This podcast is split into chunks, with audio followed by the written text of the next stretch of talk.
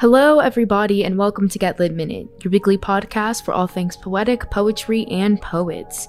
This series is produced by Get Lit Words Ignite, which is a non-profit organization that uses poetry and spoken word to increase literacy and empower young people. My name is Nia Lewis. In this podcast, we focus on the lives, history, and works of classic poets and modern-day contemporary poets. Today, y'all, we are going to be talking about contemporary poet and professor Traci Traci Brimhall. Brimhall was born in 1982 in Little Falls, Minnesota, a town around 10,000 people. She moved about 10 times growing up because of her father's career and her parents' divorce.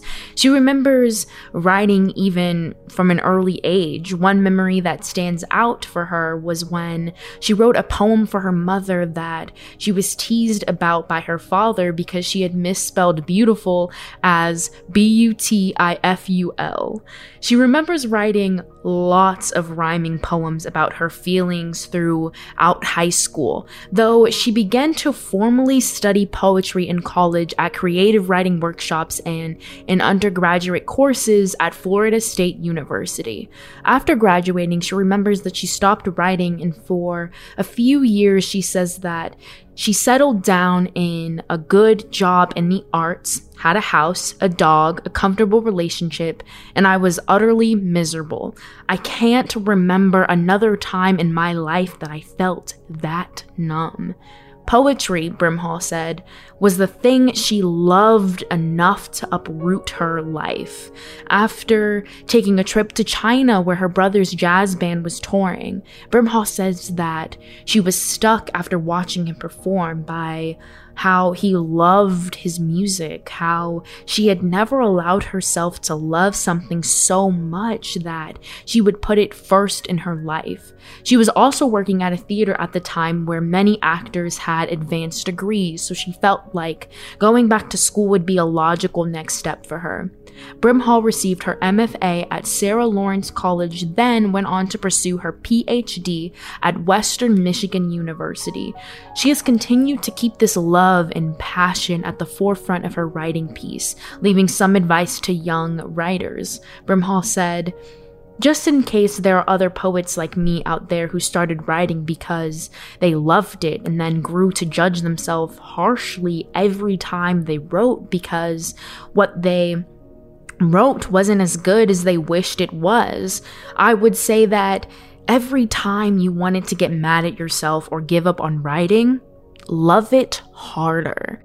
And I I truly love that because sometimes when I'm writing, I dig myself into a hole and then I get this horrible writer's block and I'm like, I'm not a writer. I'm not a write. What is writing? How do you even start a poem? How do you start an essay? How do you start anything in life? And it's so true because when you love it harder, it's like all of your passion just like comes out. And it's just like when you're really focused on it and when you're just like, no, like I love doing this, I know I'm good at it. Like you have to talk down to yourself. Like if you don't get it together, like come on, you love this. This is what you do it really brings out your best work the best you um, when you're writing. So i really i really love that. All I, all I have to do is love it harder.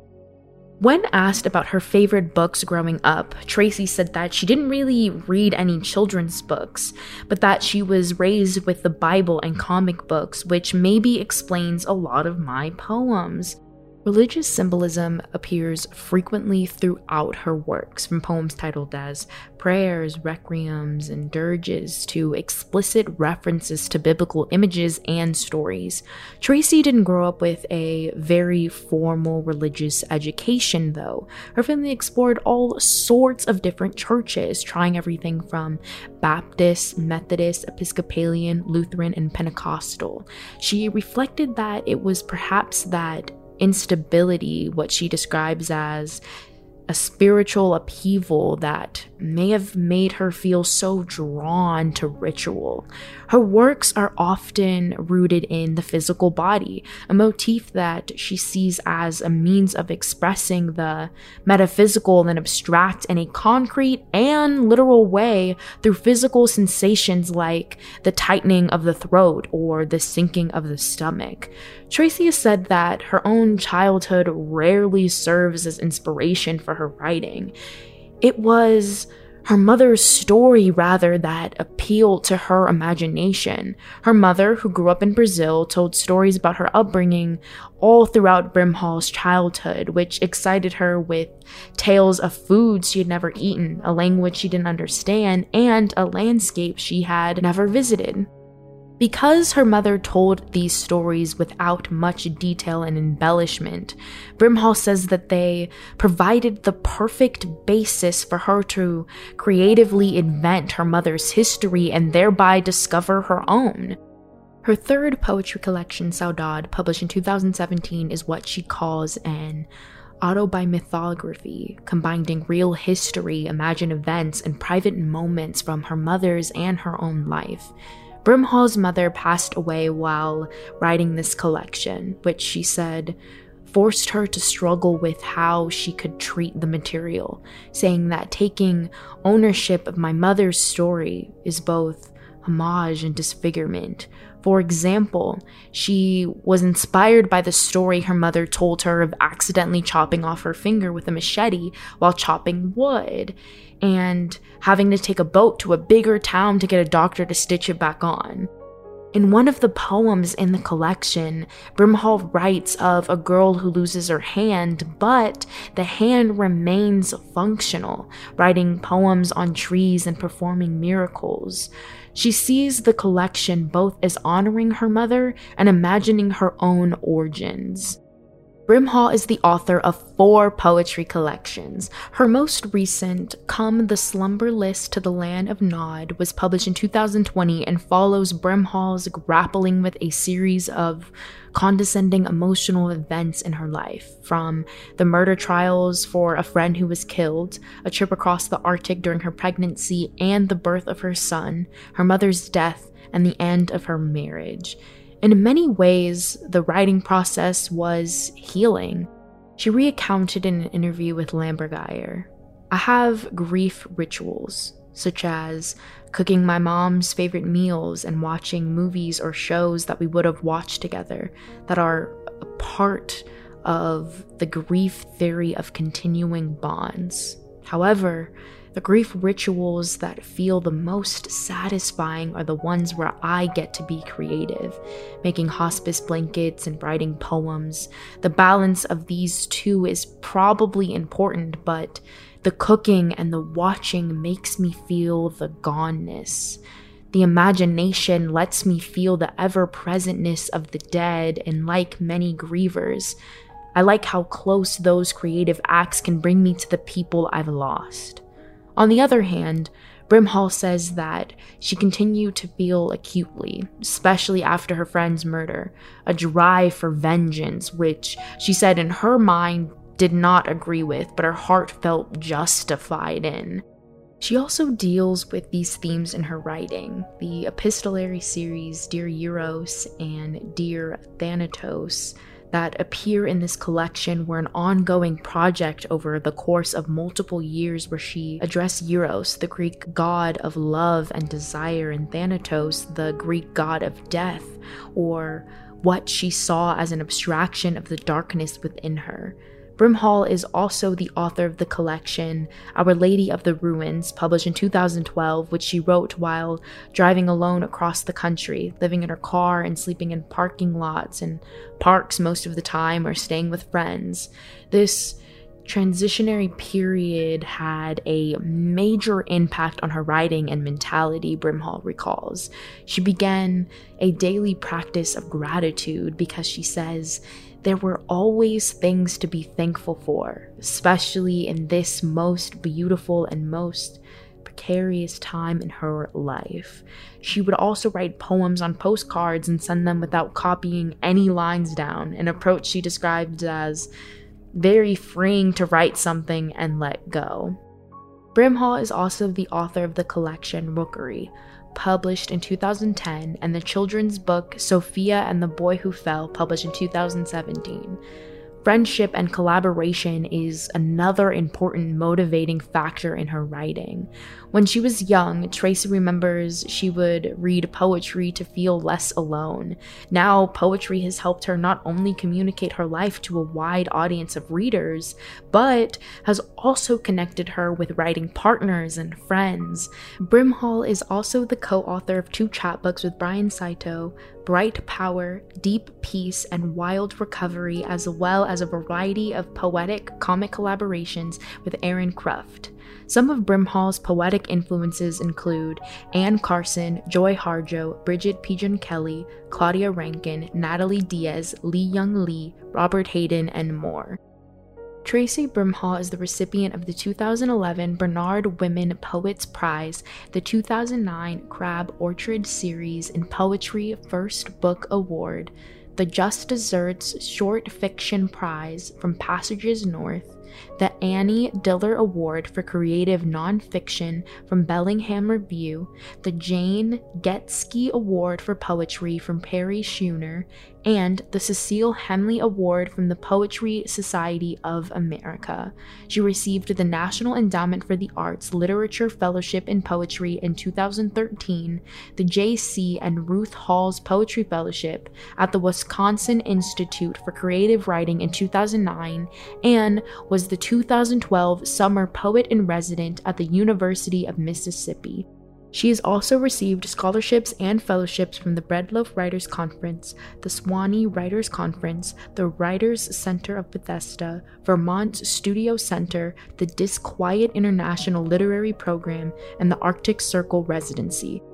She currently lives in Manhattan, Kansas with her son Elliot. She has described it as a lovely place for him to grow up, because of its holidays and seasonal festivities like the Christmas tree lighting and the fall pumpkin patch. She is an associate professor and director of creative writing at Kansas State University. Brimhall's writing merges the everyday with the surreal, the mythic, and the personal. Her writing process is constantly changing, sometimes writing just a line or two before a meeting, other times writing a lot as to comb through to find out what she likes. Her revision process involves asking her poem a series of questions until she feels satisfied by what it answers. Most of all, Brimhall's work follows a sort of formal structure because she says it is important for her to exercise restraint as a self defined hoarder in poems. She finds it helpful to use form as a guide to keep her from cluttering her writing. She uses tercets, for example, because of the instability that they suggest, while also pacing out her dense language into shorter stanzas so as to prevent her reader from being forced to take in all of her weird wildness at once. Her philosophy on her craft as a whole follows in the same vein. Rather than overwhelming and inundating the reader with too much all at once, she sees a poem as a museum, a curated collection with individual rooms full of sights that dazzle gradually. Now, I don't know about y'all, but I am ready to get into Traci Brimhall's poem that is featured in our Get Lit anthology entitled Oh Wonder. And guess what, y'all? This poem is in tercet form.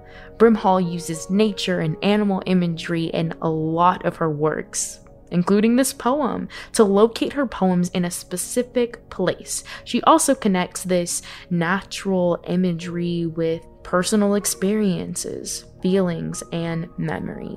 So, here is Traci Brimhall's poem entitled Oh Wonder. It's the garden spider, who eats her mistakes at the end of the day so she can billow in the long of night. Dangling from an insecure branch or caught on the coral spur of a dove's foot in sleep. Her spinnerets trailing radles like ungathered hair. It's a million pound cumulus. It's the stratosphere holding it miraculous. It's a mammatus rolling her weight through dusk and waiting to unhook and shake free the hail. Sometimes it's so ordinary it escapes your notice. Pothos reaching for Windows' ease of an avocado slipping its skin. A porcelain boy with lamp black eyes told me most mammals have the same average number of heartbeats in a lifetime. It is the mouse engine that hums too hot to last. It is the blue whale's slow electricity. Six pumps per minute is the way to live centuries. I think it's also the hummingbird I saw in a video, lifted off a cement floor from firefighters and fed sugar water until she was again a tempest. It wasn't when my mother lay on the garage floor and my brother lifted her while I tried to shout louder than her sobs. But it was her heart. A washable ink. It was her dark's genius. How it moans slow enough to outlive her. It is the orca who pushes her dead calf a thousand miles before she drops it or it falls apart. And it is also when she plays with her pawn the day after it is the night my son tugs at his pajama collar and cries, The sad is so big, I can't get it all out. And I behold him, astonished, his sadness as clean and abundant as spring, his thunder heart a marvel I refuse to invade with empathy. And outside, clouds groan like gods. A garden spider consumes her home. It's knowing she can weave it tomorrow between citrus leaves and earth. It's her chamberless heart cleaving the length of her body. It is lifting my son into my lap to witness the birth of his grieving. Wow, you guys. I love that Traci is able to turn her grief into something so beautiful and so magical. And the line oh my god i feel like i'm about to cry. The line that really got to me was it is the orca who pushes her dead calf a thousand miles before she drops it or it falls apart after she talks about, you know, her own mother. And it's, there's like nothing more beautiful than a mother's love. And it affects a person when they don't have motherly love. It affects a person when they had motherly love and now it's gone. Like, she picked the best imagery to really explain that. And just that line itself, like as soon as I like saw that, I was just like, whoa. I was not not ready for that one. I loved the hummingbird feeding sugar water. It's just this poem is absolutely so beautiful and the way that she uses nature to express grief and sadness, but also make it beautiful and happy is chills, literal chills. Thank you guys so much for tuning in with us on all things Traci Brimhall. Make sure that you share this podcast with your friends and family members, and I'll see y'all next week. Bye. Get Minute is a production of Get Lit Words Ignite. This podcast is produced by Samuel Curtis, executive produced by Diane Luby Lane, and engineered by Peter Davis. This episode was researched and written by Sakura Price alongside me, Nia Lewis. Our production coordinator is Sophia D'Annunzio. Lucas Lane is our digital editor, and our editorial advisors are Kelly Grace Thomas and Colleen Hamilton. Special thanks to the entire Get Lit staff and donors who make this work possible, the teachers who use this podcast to educate their students, and to all students of life everywhere for tuning in and spending time with us today. If you want to hear more, check out the rest of our episodes on our website, getlit.org. That is G E T L I T.org. See you then.